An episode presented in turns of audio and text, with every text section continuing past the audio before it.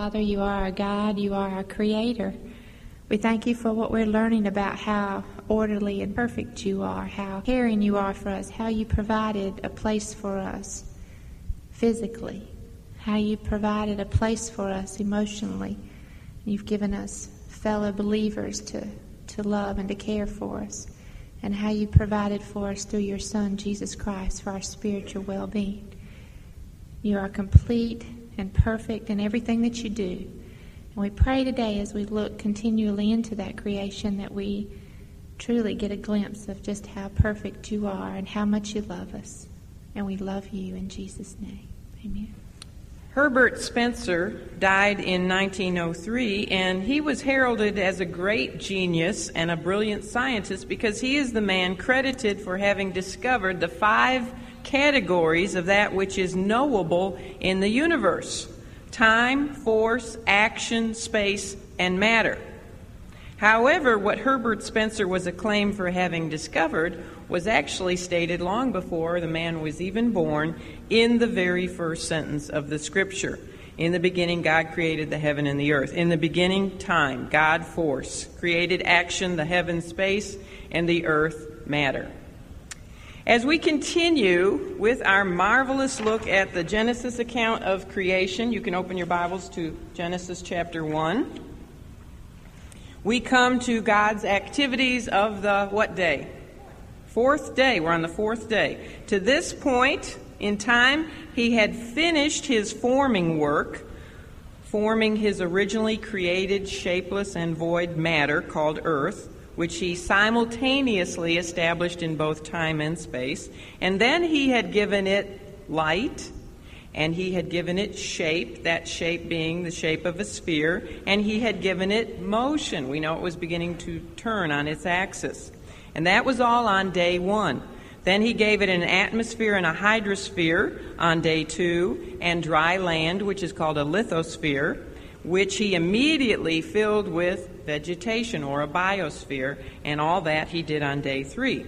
Now, on the fourth day to which we come today, as we discuss Genesis 1, verses 14 to 19, God filled the created heaven, the, the space of day one, the space of the universe, He filled it with lights. And these lights are actually light bearers or luminaries. And of course, in the case of the moon, which he also made on day four, the moon, you know, does not give light, it is a light reflector. But the Bible knows that because in Job 25 5, it actually tells us, and this was long before men ever came to know it, that the moon shineth not. So the Bible does know that, although for, for our sake here, it does call it a light or a, um, a luminary. Now, in considering these heavenly, luminaries, we are going to look at five main divisions for our outline purposes. We'll look at the creation of the heavenly bodies, then we'll take a broad consideration of the he- heavenly bodies and give you a lot of statistics that are rather interesting, kind of mind boggling, but they're very interesting. Then we'll talk about some cosmogonies of the heavenly bodies, and if you've never heard of that word, it just means it's a cosmogonies are um, it's not a name of a recipe. It's talking about theories of how the universe originated. Just a fancy word for that. And then we'll look at the commission of the heavenly bodies. And lastly, we'll look at the completion of the creation of the heavenly bodies. So that's where we're going. Let's look at the passage itself as we begin with the creation of the heavenly bodies, part one. And I'll read verses 14 through 19 of Genesis chapter 1. And God said, Let there be lights in the firmament of the heaven to divide the day from the night, and let them be for signs and for seasons and for days and years, and let them be for lights in the firmament of the heaven to give light upon the earth. And it was so. And God made two great lights, the greater light to rule the day, and the lesser light to rule the night. He made the stars also. And God set them in the firmament of the heaven to give light upon the earth and to rule over the day and over the night, and to divide the light from the darkness.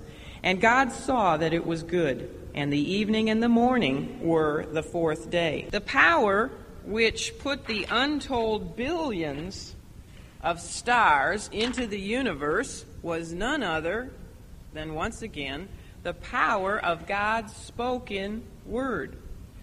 God spoke for the fifth time, even though this is the fourth day, it's the fifth time because this is his fifth act of creation if you go back and read through it. Fifth time, and he said, Let there be lights in the firmament of the heavens. Now, the word for lights in the Hebrew, the original Hebrew, here is the word ma'or, M A O R, as you see right there, ma'or which refers to light givers or light bearers. And this is a slightly different word than was used back on day one of creation when God said in verse 3, Let there be light. That word was the word or, just O R. Now, the light of day one, therefore, was intrinsic light, just, just light.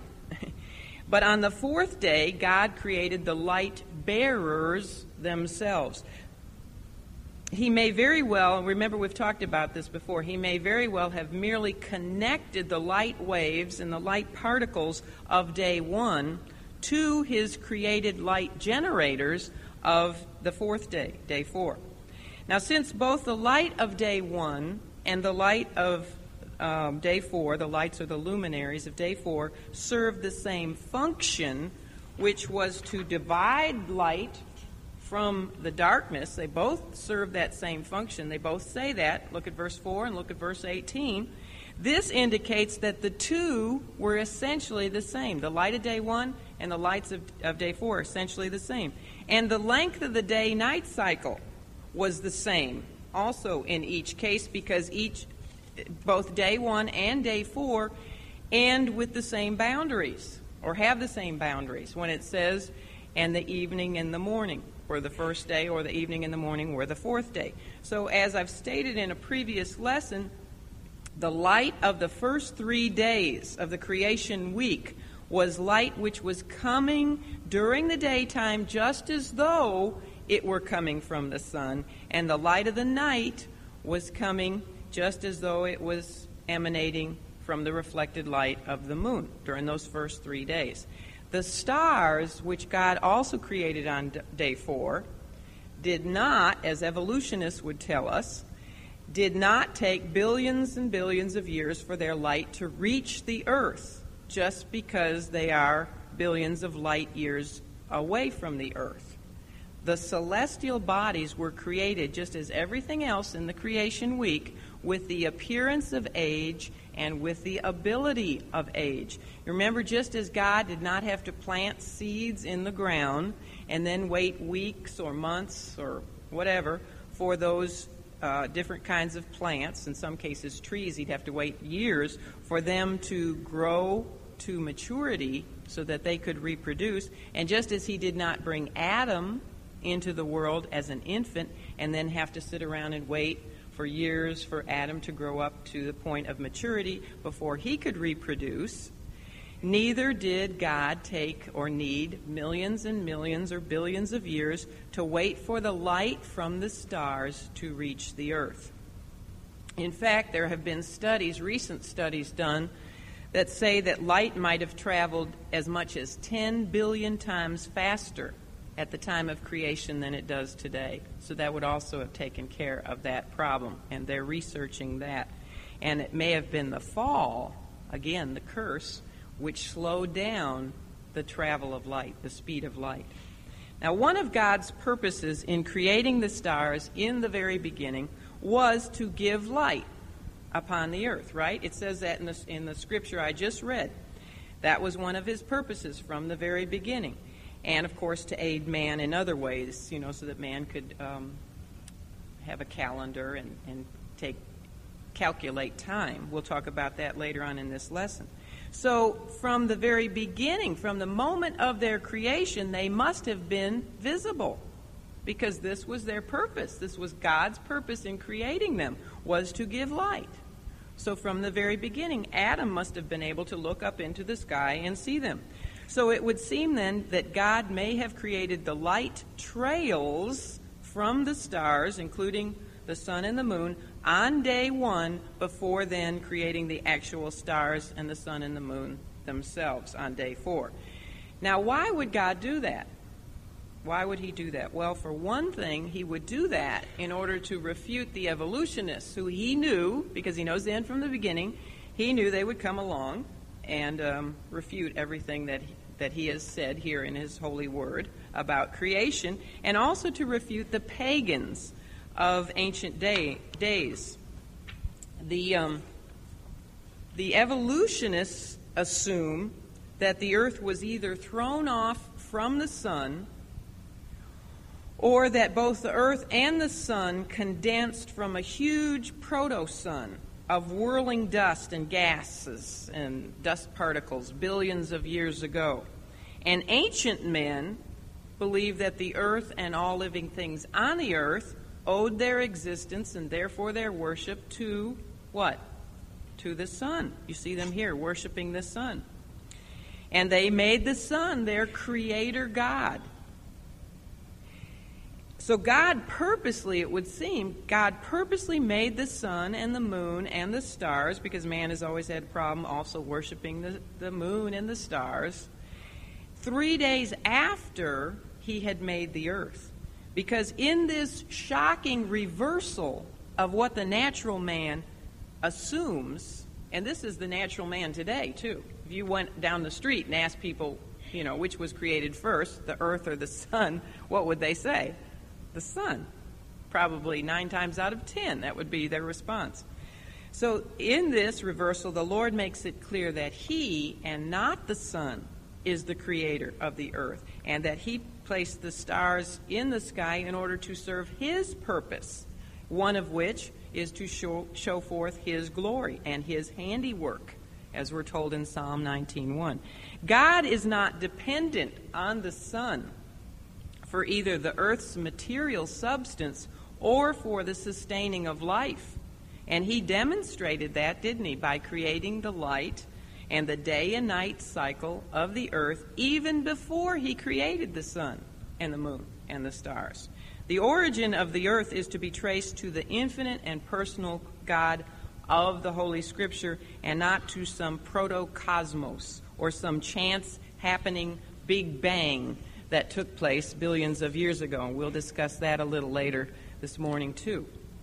Without the stars, which literally light up the skies, and this is an actual photograph here, we would never know the tremendous size of all that God has created because our telescopes, and they've made some fantastic telescopes, but all they would look out at would be total darkness, total pitch black darkness. So they would never see how huge the universe is if God didn't put the stars out there. They would just see nothing. Yet, because of the lights from the stars, the universe, at least in part, we can't ever see, we haven't ever seen to the end of it, but at least in part, it can be investigated. Its vastness, of course, absolutely staggers the imagination, and it is totally impossible to digest it. I've been looking at figures all week, and you just you can't conceive of these figures. But in the, that fact alone, that it just staggers the imagination, it does give testimony to its creator, who is beyond comprehension in his infinite wisdom and power. So, what I want to do next, as we go to part two of our outline, which is a consideration of the heavenly bodies, is to just look at some interesting statistics. You don't have to worry about trying to memorize these or anything, just listen and enjoy hearing about them.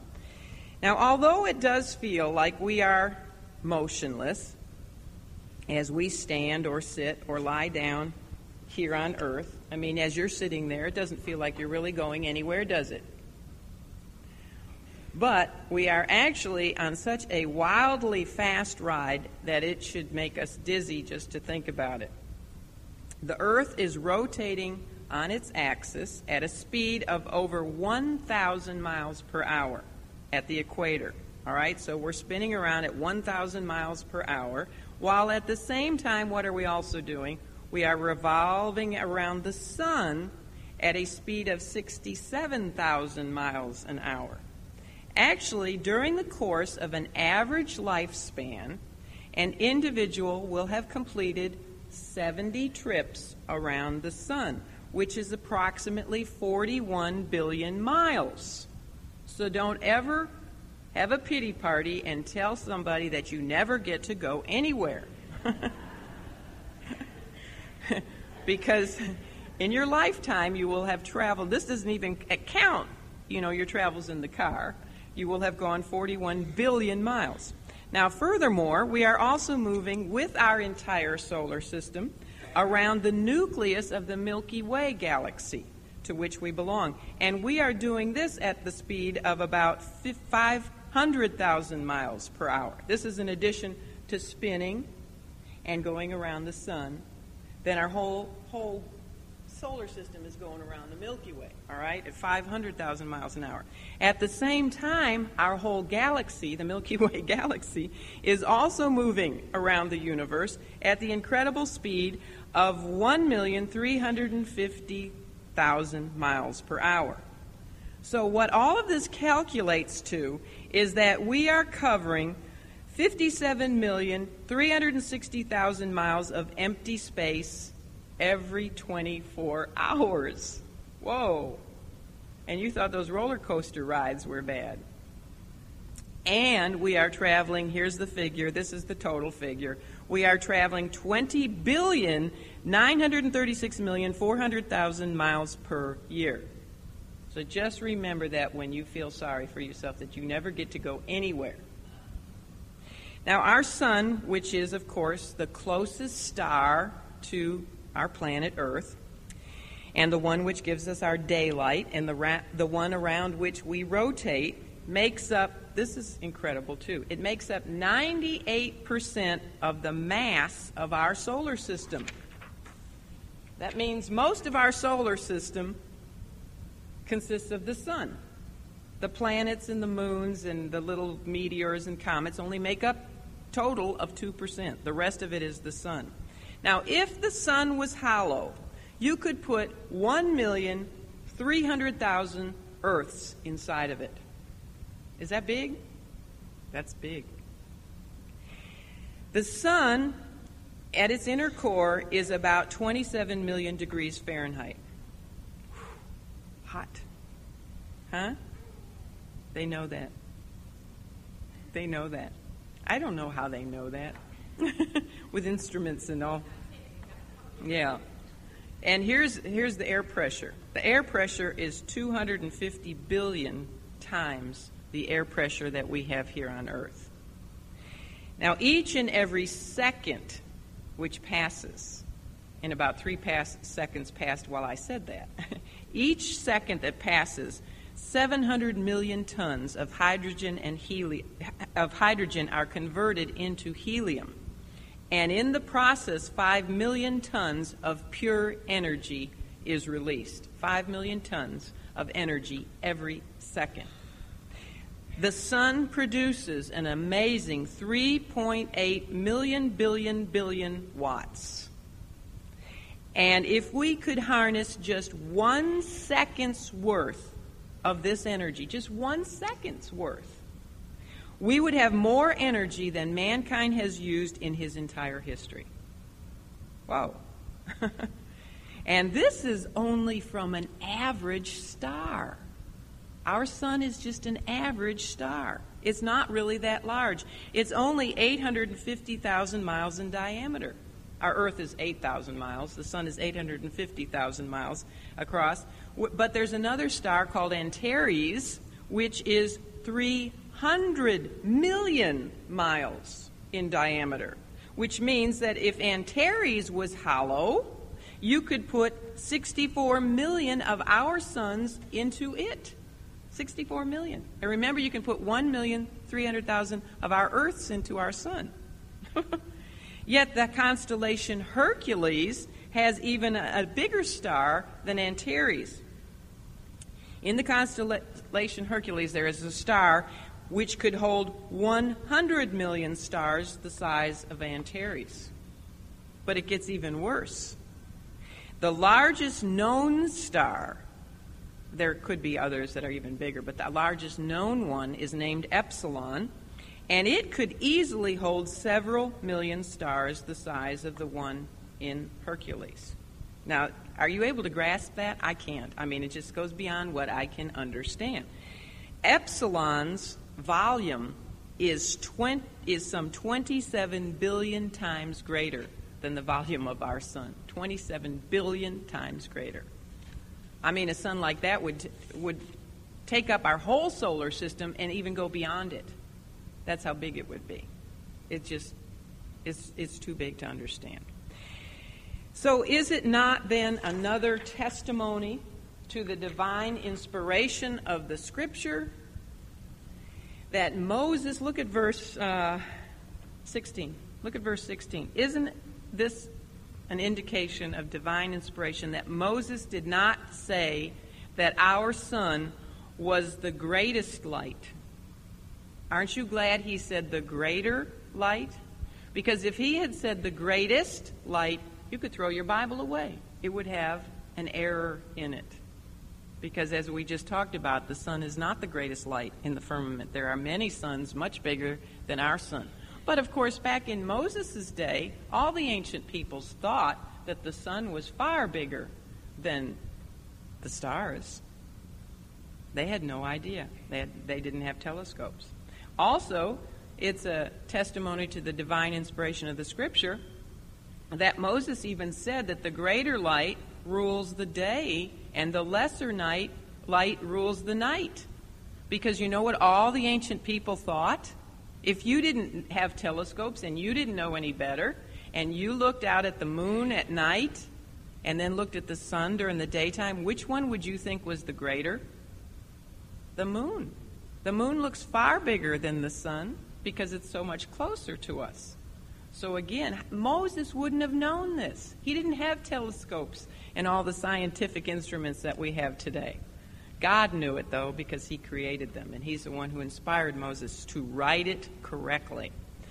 Then there is the fact that our entire solar system, the sun, the nine known planets, they speculate there may be a tenth planet past Pluto, the sun, the nine planets, and their moons, is merely a small member of the Milky Way galaxy.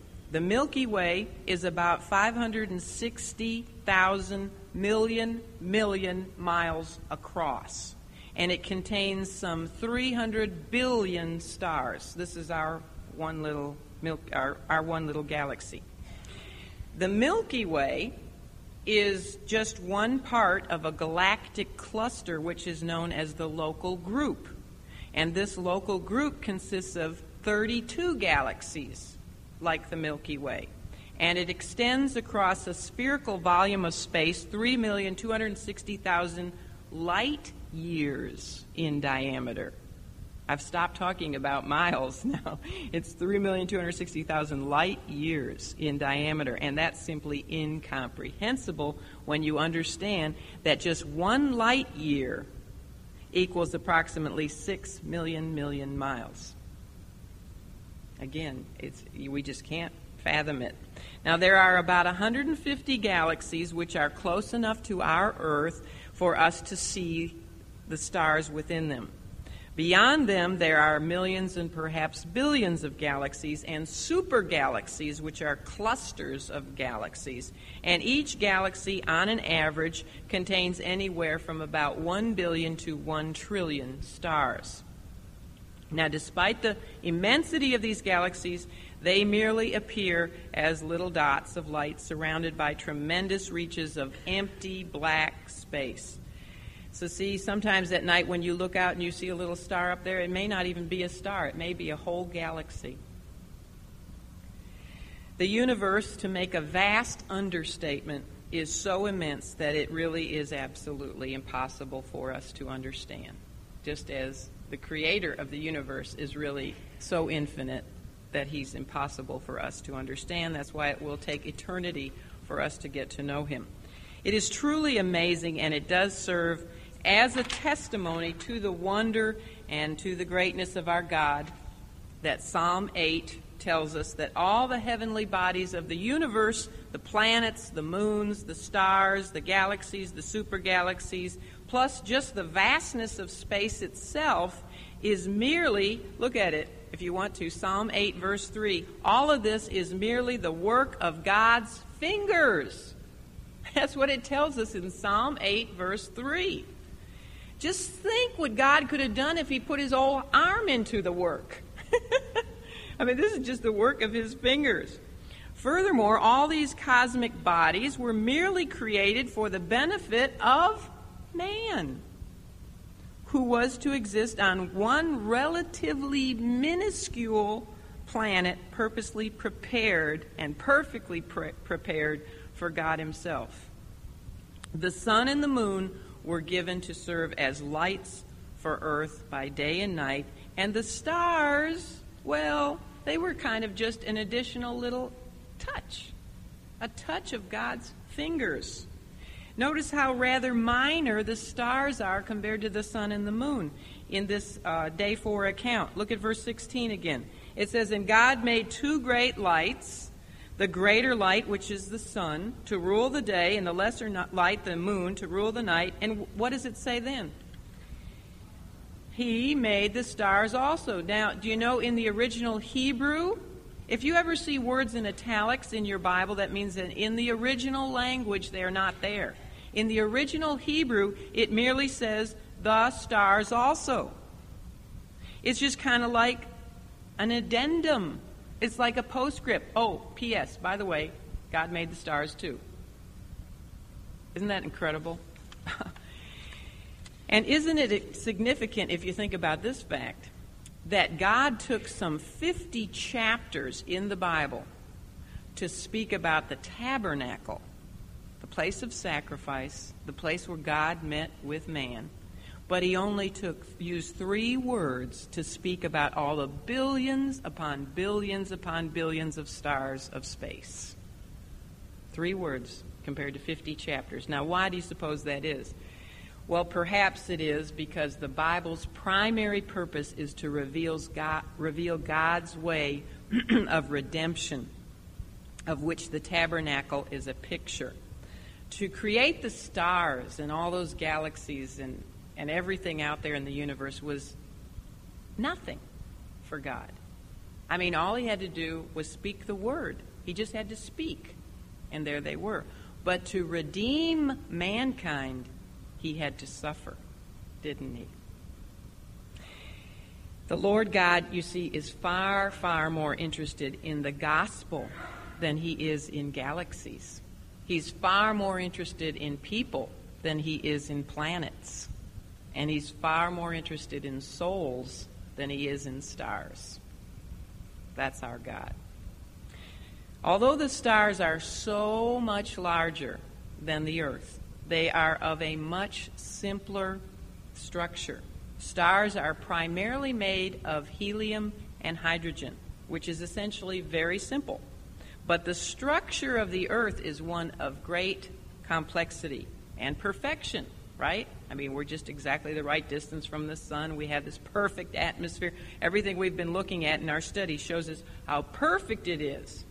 One move this way or that way, and no life could be here. But all of this shows us, this demonstrates the principle that to God, complexity and organization are far more meaningful measures of importance than just mere size. Now, those of you who are little, you like to hear this, don't you? but complexity and organization are for, far more important to God than just size. Now, just let's take an example. Just one human cell in your body, and your body is made up of uh, some 75 trillion cells in the average body. But take one human cell is vastly more complex than even the largest of stars, that star called Epsilon. Each cell is literally a world full of as many as 200 million tiny groups of atoms called protein molecules, so that each cell in your body is actually a microcosm in itself. It's a mini universe, every cell in your body. The largest molecule in the cell is the DNA molecule. Remember, we've talked about the deoxyribonucleic acid molecule and it is found in every single cell in your body. The DNA strand carries every single bit of hereditary information from the parents to the offspring of all living organisms. And it does so in a very pre- precise and a very meaningful sequence, producing a product far more sophisticated than the most complex com- computer. Now, the length of each DNA strand of a human cell, the length, if you were to, it's coiled up, but if you were able to take that little DNA strand and uncoil it and stretch it out, it would be six feet long. Isn't six the number of man? Very interesting. That it would be six feet long, but it would be microscopically thin. It would be it's so thin that it's less than a trillionth of an inch thick. How they can even see it under a microscope? I, I mean, we must have fantastic equipment to even see it. Now, if all of the coiled up DNA strands of all the cells of just your body were unwound and they were joined together end to end, do you know they would stretch from the earth to the sun 400 times and back 400 times earth to the sun. Or from the earth to the moon a half a million times. If all the densely contained information that is coded and written up in just the DNA molecule, if it was written out in typewritten form, it would fill the Grand Canyon 50 times. Now, having mentioned the incomprehensible size of the universe and all the stars that are out there, and then the vast complexity, this is just very briefly that we discuss the vast complexity of the microscopic world of cells, let's talk about something in between. Your brain. the human brain weighs only three pounds, and yet it is so incredibly complex that we could literally spend a whole year just discussing the brain and not even get to all of it. It has been estimated now, you'll enjoy this. It has been estimated that the brain is capable of holding one million times more information than anyone could possibly learn in a lifetime. So don't tell me I'm pushing you too far and that you can't handle the homework. Your brain has the capacity to hold one million times more information that you could ever, than anyone could ever learn in a lifetime. Take Einstein or, or anyone. And what this shows us is that man was made to live a lot longer than he does. He was created to live so that he could accumulate a million times more knowledge than he does. The human brain consists of 100,000 billion, 100,000 billion electric connections, neurons. And that is more than all of the electrical appliances on the face of the earth. Yet the brain can fit into a quart sized jar, and it operates for approximately 70 years on only 10 watts of power, fueled primarily by cheeseburgers and french fries. Are we not fearfully and wonderfully made, as the scripture says? And we've only talked about a cell in the brain. I mean, the whole rest of us, when we get into the creation of Adam, I hope I can spend some time talking about how fearfully and wonderfully made the human body is. We are obviously the products of the hands and the minds, the mind of a, of a powerful, intelligent creator God. So, anyway, we could go on indefinitely talking about the miracle of the universe, the miracle of the human body, and its complex, complexity. But what I want to get across primarily is that God has placed his emphasis on man, not on what's out there, not on the vastness of the universe, but on man. The stellar skies simply serve as a testimony to man of God's greatness. And that they do, don't they? I mean, even though we can't see hardly just such a small percentage of all the stars that are out there, when we look out just with our naked eyes, unaided by a telescope, and we see the stars, doesn't that alone testify to the greatness of God? Can you imagine if we could see all the stars, what it would do? It says, Psalm 97 6, the heavens declare his righteousness, and all the people see his glory. That's another, you know, this is called natural revelation as opposed to written revelation. The creation is God's natural revelation. There isn't a person on the face of the globe who can't look out at the sky at night and wonder about the one who put those stars there. All right, let's move on now and talk about some cosmogonies of the heavenly bodies. I've lost my outline, but it's, you, you know, cosmogonies comes from the word cosmos. That's where we get the word cosmetic. Cosmos um, means world or um, universe. It speaks of the world or the universe and everything that's in it. I forget what cosmetics takes takes that which is disordered, chaotic, or something, and, and I can't remember, and arranges it. I, it's a joke. I can't remember it. Anyway, cosmogonies are theories about the origin of the universe or the cosmos. No cosmogony qualifies as being scientific because it involves events of the distant past which cannot ever be tested and duplicated in the present. So they none of these qualify as being quote unquote scientific, using scientific methods. Now there are really only two possibilities for the origin of the universe. Either God created everything or everything somehow happened by irrational random chance. That's it. You either have one choice or the other. Evolutionist George Wald of Harvard University and a man who was a winner of, of one of the Nobel Prizes in physiology and medicine. Now, this man is an evolutionist. He acknowledged the dilemma of the creation of the universe in the Scientific American Journal, and this is what he said, quote, "The reasonable view was to believe in spontaneous generation, you know that everything just spontaneously came about, had a spontaneous beginning.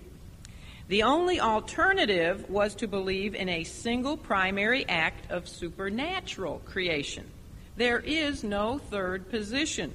One has to contemplate the magnitude of this task to concede that the spontaneous generation of a living organism is impossible. Yet, here we are as a result I believe of spontaneous generation. End of quote. Brilliant man. He won the Nobel Prize. now, this man, even after having admitted that spontaneous generation of living organisms is impossible, would yet say that the entire universe is the product of irrational spontaneous generation. So he, therefore, I chose him because he presents to us or for us a perfect example of the mind frame of the committed evolutionist who will not admit to a supernatural creator, even in the face of all logical reasoning. Their minds are made up, don't bother me with the facts. That kind of mind frame. I like how Christian author C.S. Lewis took the discussion of the existence of the universe to its logical end, okay? If you think through this, here's what he says quote, If the solar system was brought about by an accidental collision, then the appearance of organic life on this planet was also an accident. And the whole evolution of man was also an accident. If so, then our present thoughts are accidents the accidental byproduct of the movement of atoms. This holds for the thoughts of the materialists and the astronomers as well as for everybody else. But if their thoughts are merely accidents, why should we believe any of them? I see no reason for believing that one accident should be able to give me a correct account of all the other accidents. End of quote. That's logical. It is. That's very logical. Now, it is the belief, however illogical, of many evolutionists that the stars and the earth, and subsequently all life on earth, that Everything owes its existence to a once upon a chance time explosion. Now, this theory is commonly referred to as, you all say it, the Big Bang Theory. The suggestion of this popular secular explanation for the origin of the universe is that all of the matter and energy of the universe was, at one time, billions and billions of years ago, concentrated into a single spot, which has even been described as small as being that of an electron. Now, this theorized object, this electron, which of course has an unknown source, where did it come from? Well, they don't get into that. It sat in the void of space. Where did space come from? Well, they don't get into that. How long did it sit there? Well, they don't get into that for some unknown length of time until suddenly it exploded. Where did the energy come to, from to explode it? Well, they don't get into that. What was the reason for the explosion? Well, they don't get into that. Now, from this explosion, it is said that all of the stars and all of the galaxies and all of the planets, and eventually you and me, have developed. This theory, however, is in serious trouble. Not only because it goes against the Bible, it is totally anti biblical, but also it is encountering numerous scientific problems as well.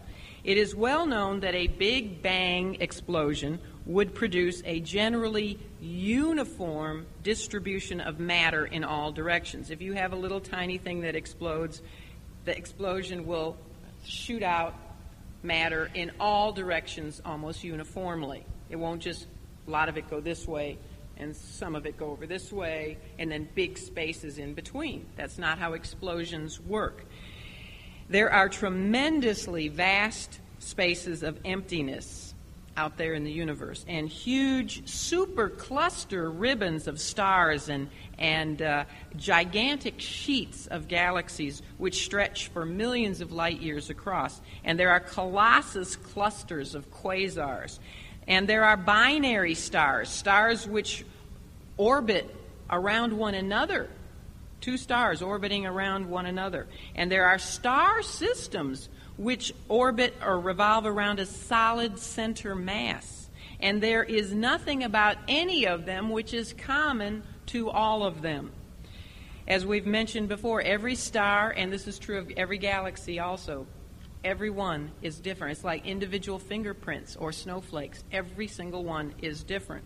Now, all of these facts defy the Big Bang's theory of how matter is distributed. Lerner, who is a uh, physicist, like many others, is firmly convinced this man is not a creationist, but he is firmly convinced that the Big Bang is impossible. He says this quote, No energetic processes, even unknown ones, could have occurred that were vigorous enough to either create the large scale structure astronomers have observed or to stop their headlong motion once created. There is simply no way to form these structures in the 20 billion years since the Big Bang. In other words, what he's saying, no explosion could have created the vastness of the universe that we have, with so many billions and billions of stars and galaxies and everything. Plus, he says no explosion could explain how all these um, suns and planets and moons and everything would stop from just going on and on and on. Why would they stop and start orbiting? There's no explanation for that either. That's what he's saying. Now, if we can just in our minds imagine being an eyewitness to a massive volcanic eruption in which tons of flying rock and dust spewed out and then settled down, what do you suppose would be the odds that the settling debris would produce an entire city of skyscrapers and streets? what would be the possibility of that? Well, it is perfectly safe to say that it would never happen. A zero chance of possibility no matter how much time was involved, even give it billions of years, it would not produce skyscrapers and streets. Nowhere in the universe has science observed explosions producing the complex ordered arrangements which the evolutionists need. Explosions, this I know this is big news for all of you. Explosions do not produce order. Explosions produce disorder. I mean, that is common sense. It takes more faith, and I mean this, it takes more faith to believe that an accidental explosion, source of energy unknown, of some unexplainable matter, source unknown, could ultimately result in every one of the fantastic galaxies and the unique stars and their fixed orbits and all of the physical laws of the universe and even the very existence of every plant and tree and shrub and flower and grass and every single living creature from the giraffe to the elephant to the little tiny mouse to the human being. It takes more faith to believe that than to believe that God created it all, just as we're reading about it in the Genesis 1 account. It really does. They have to have more faith than we do.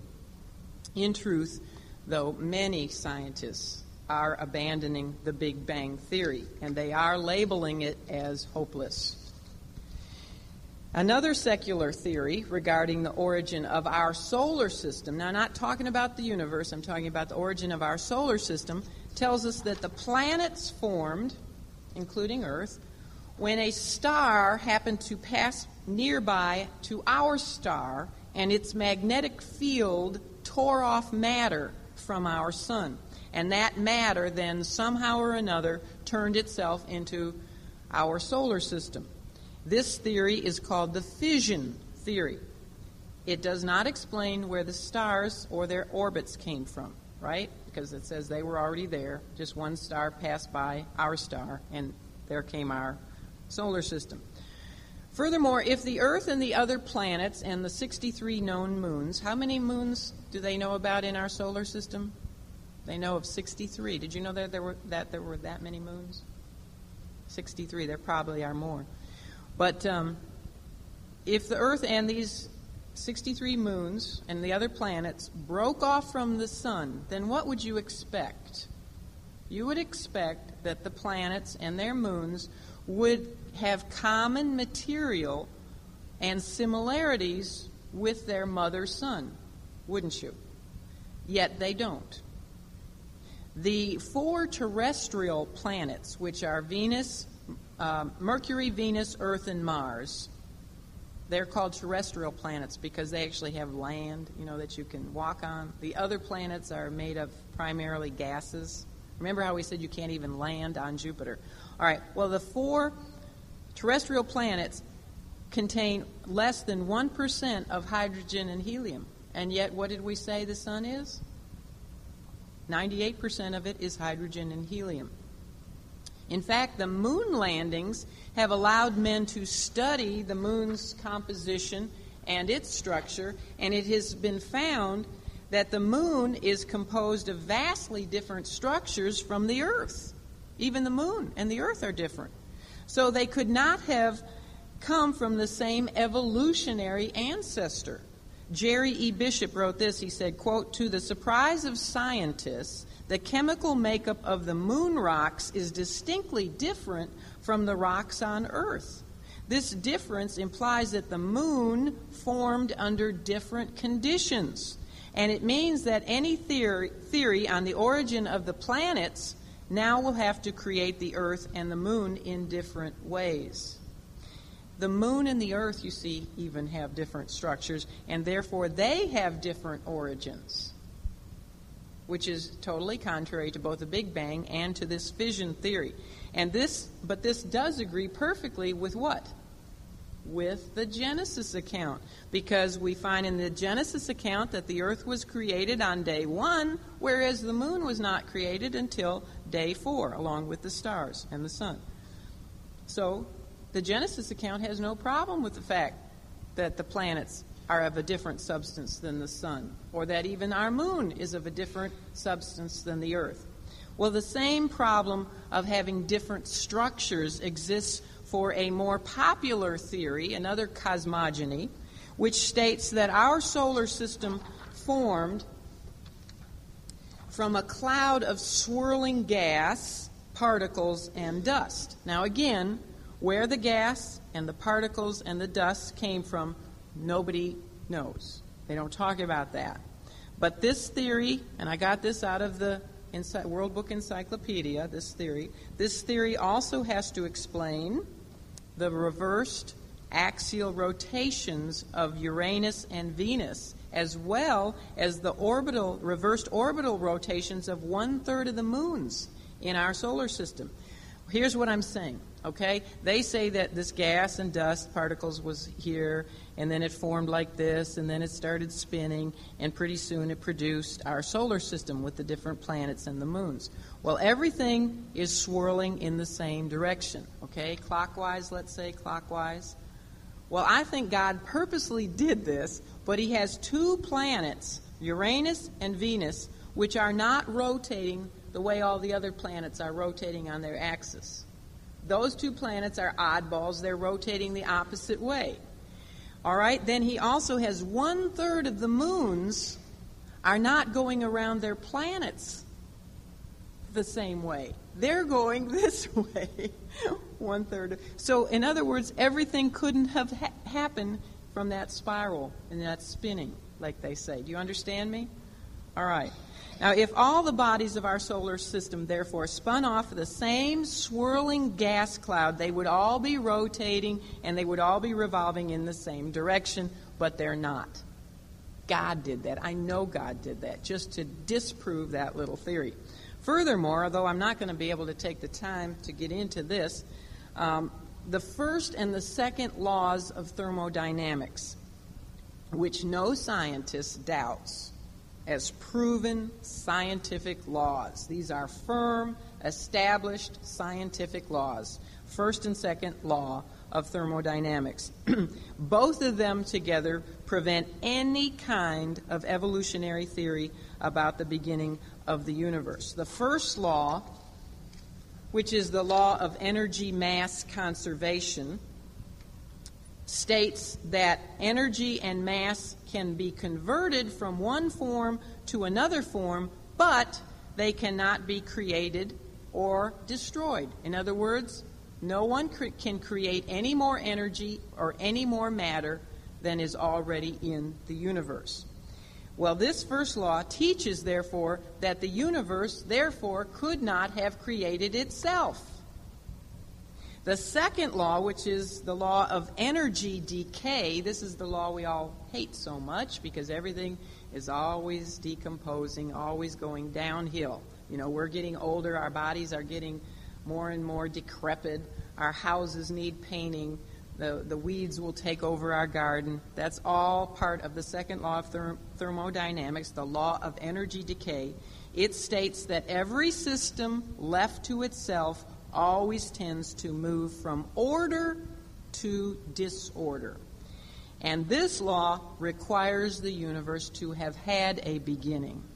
You know, if, you wind something up, that means there was a time when it was initially wound. I mean, if, if something is winding down, it therefore had a time when it was first wound. Now, even though scientists cannot give an account for the origin of energy or matter, or even tell us why the total of energy and mass is conserved, that's the first law, we find that the Bible does have the answer. It offers us the answer. God created both energy and matter. And since he has ceased from his creative works, when did he cease? After the sixth day.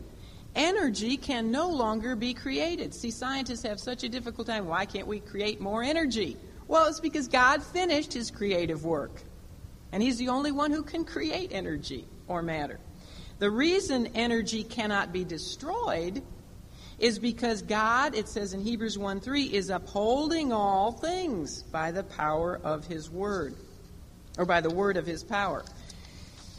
Now, a process which results in greater order that things are getting better and better and more complex, which is what evolution teaches is a process which is contrary to the second law of thermodynamics, you know, the law that says everything is going down. Such a process is not only very rarely found, but very limited and temporary in effect. In other words, if you ever find anything that's going uphill, like something going from disorder to order.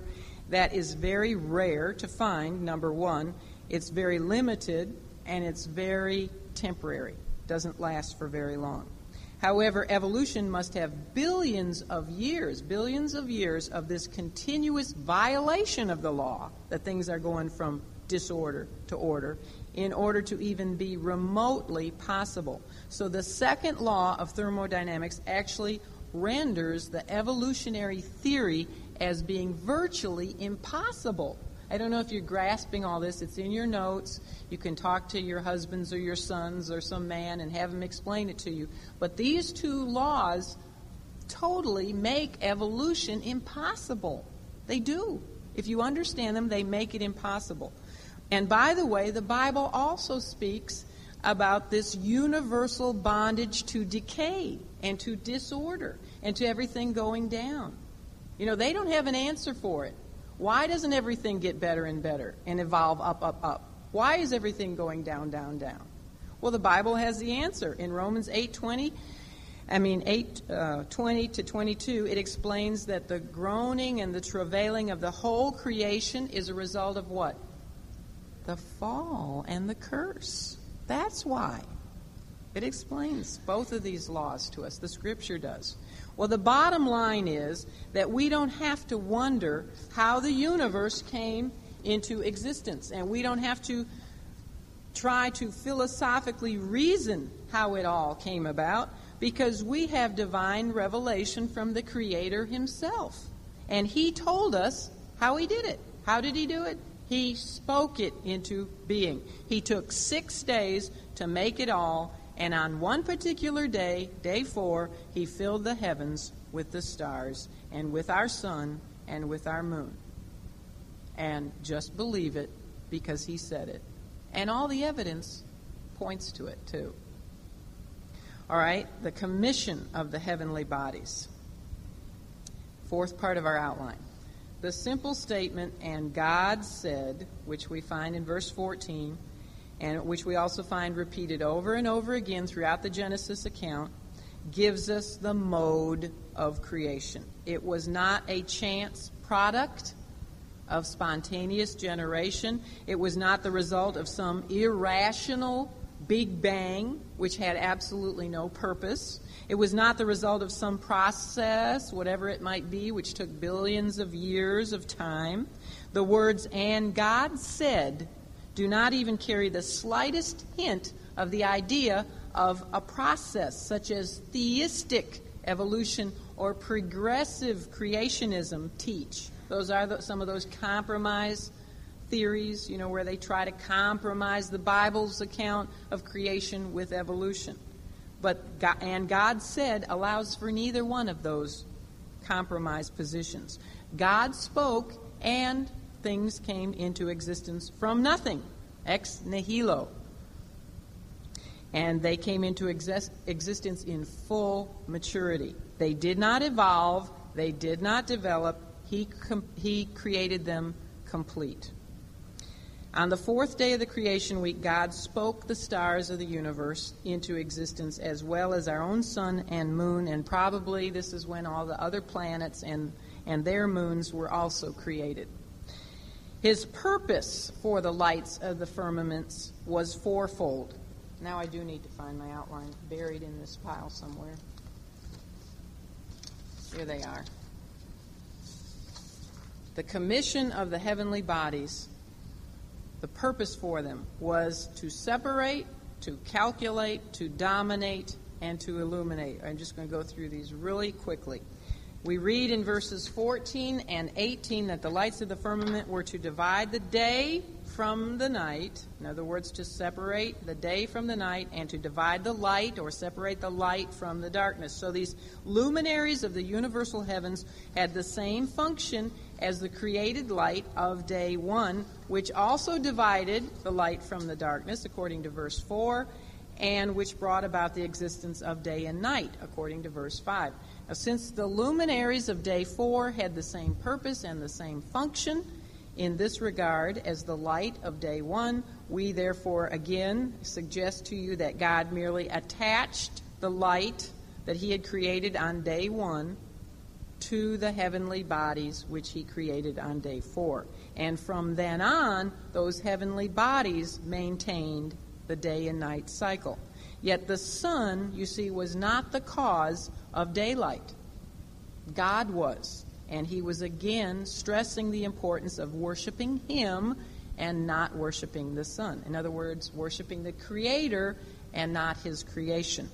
I think he also did this because man has such a tendency to, I guess you could call it worship the stars or, or go to the stars, trust in the stars. How many people check their daily horoscope in the newspaper? You know, astrology and their signs. You hear people saying, you know, what sign are you? The signs of the zodiac. All of that is, uh, is warned against in the scripture. Not to put your trust in, in the creation, but put your trust in the Creator. Well, secondly, not only did the, is the, uh, are the heavenly bodies to separate, but they are for us to calculate. A second function or purpose was that they are to be for signs and for seasons and for days and for years. As we know, our calendars are based on the patterns which are established by the earth and the sun and the moon. Days are determined by the Earth's rotation on its axis. Months are determined by the, oh, here's the Earth rotating here, that's days. Months are determined by the moon's orbit around the Earth.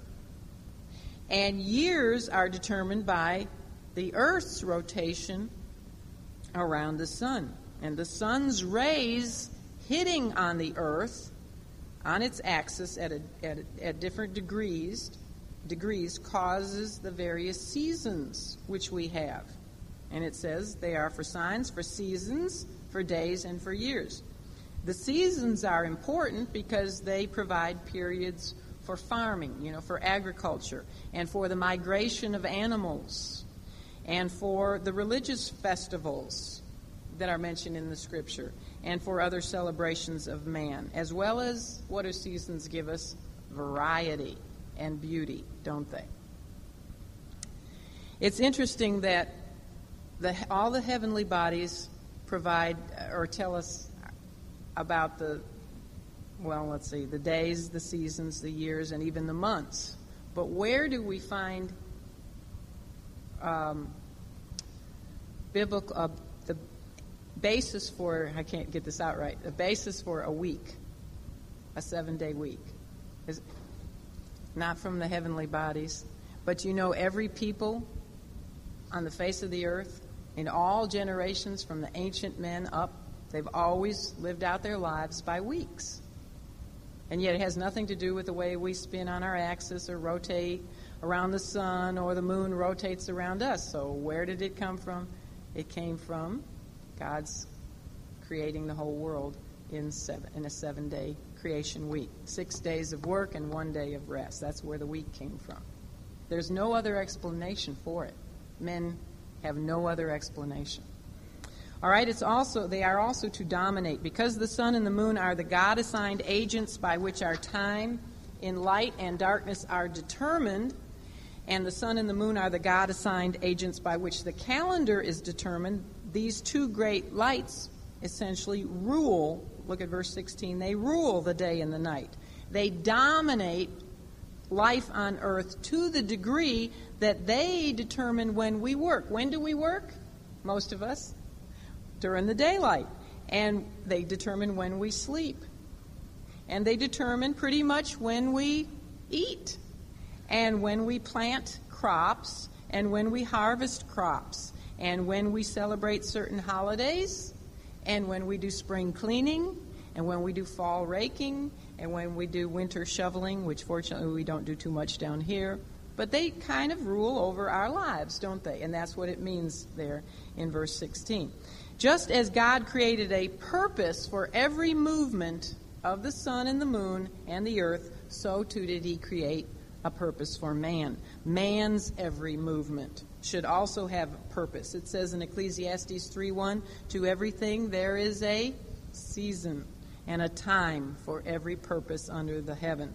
The reason for the heavenly bodies is not to give light and to control day and night and time and seasons for themselves, but for man.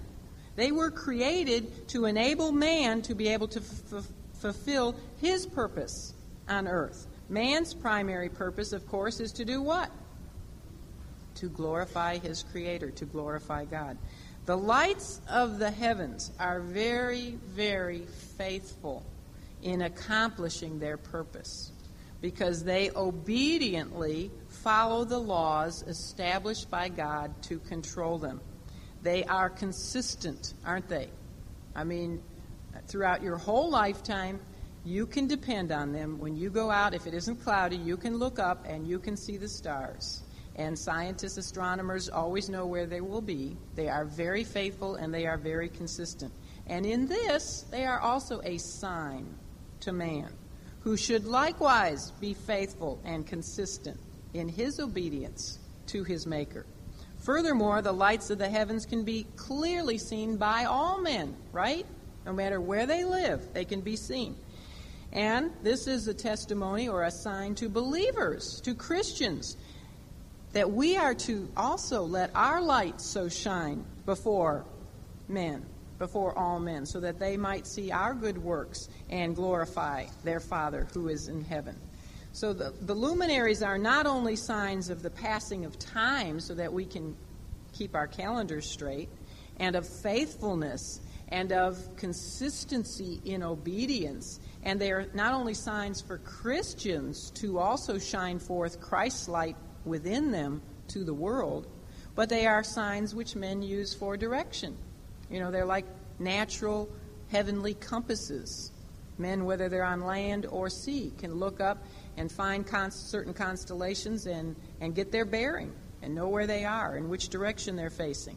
And they are also signs which declare the absolute glory and power and wisdom of the God who placed them in the sky. The heavens declare the glory of God, and the firmament showeth his handiwork.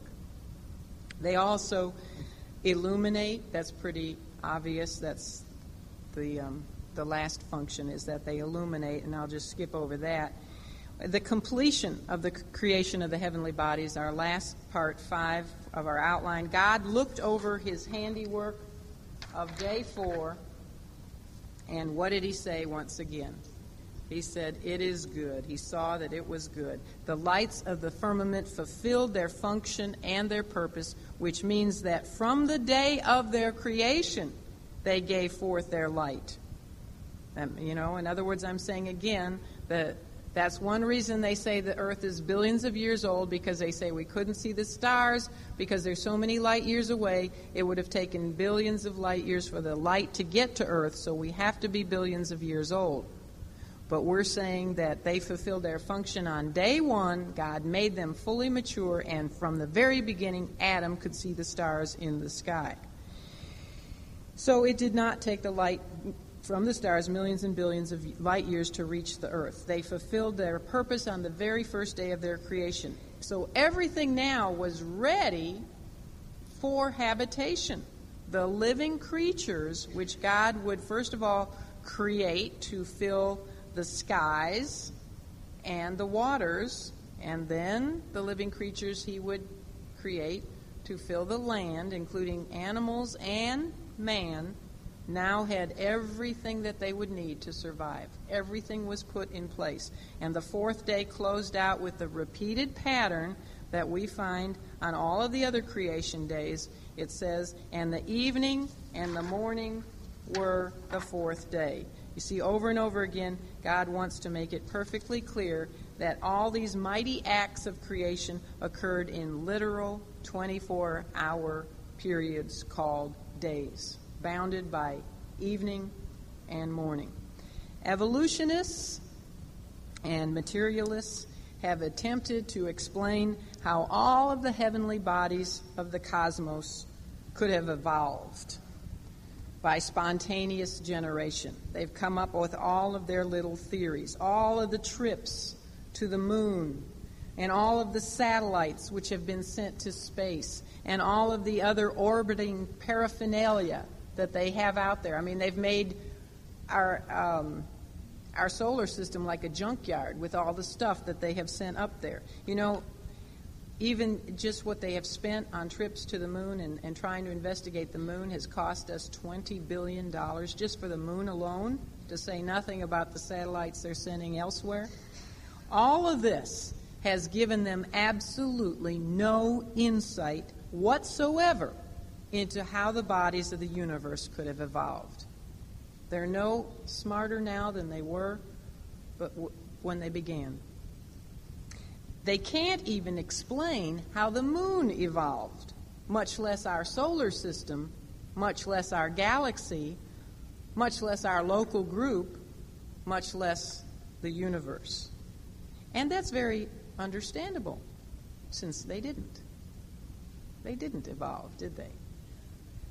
God spoke them into being. God made them. He made the two great lights and the stars also. I just love that. Just throw them in for measure. Let's pray. Father, we do just stand in awe and wonder at the amazing power and infinite wisdom of your person. And we praise you for showing us through natural revelation your character and your mightiness and your glory and your handiwork, just the, the little work you can do with your fingers, like when we crochet or knit or something. That's how you just put the stars out there. It's just so awesome and it's so overwhelming. And yet, though you've numbered the stars, you know how many there are, even though we never can count them, and you've named every one of them, as the scripture has said, yet you care so much about man that the stars are nothing in comparison. You've numbered even the hairs on our head. You know when even a sparrow falls to the ground. You care so much. How thankful we are, or should be, to be privileged to have a God who cares so much, who loves so much that he sent his Son to die for us so that we might spend eternity with you and fellowship with you and spend all of eternity learning about you because that's what it will take, and we'll still not know the half of it. Father, we love you and we thank you for all that you have shown us in this creation account. I pray that we'll share what we learn here with others who are so mixed up and confused and have been so deceived by what men have told them about the origin of all things. We have the truth and we need to share it. And Father, if there is one here who has never come to know you, I pray that she would settle that today and ask Christ into her heart and be born again into your kingdom. Father, we love you. I pray that you go with each of us this week and help us to expand our minds because now we know that we have the potential to learn one million times more than we know now. so thank you, Lord. We love you and we pray in Jesus' name. Amen.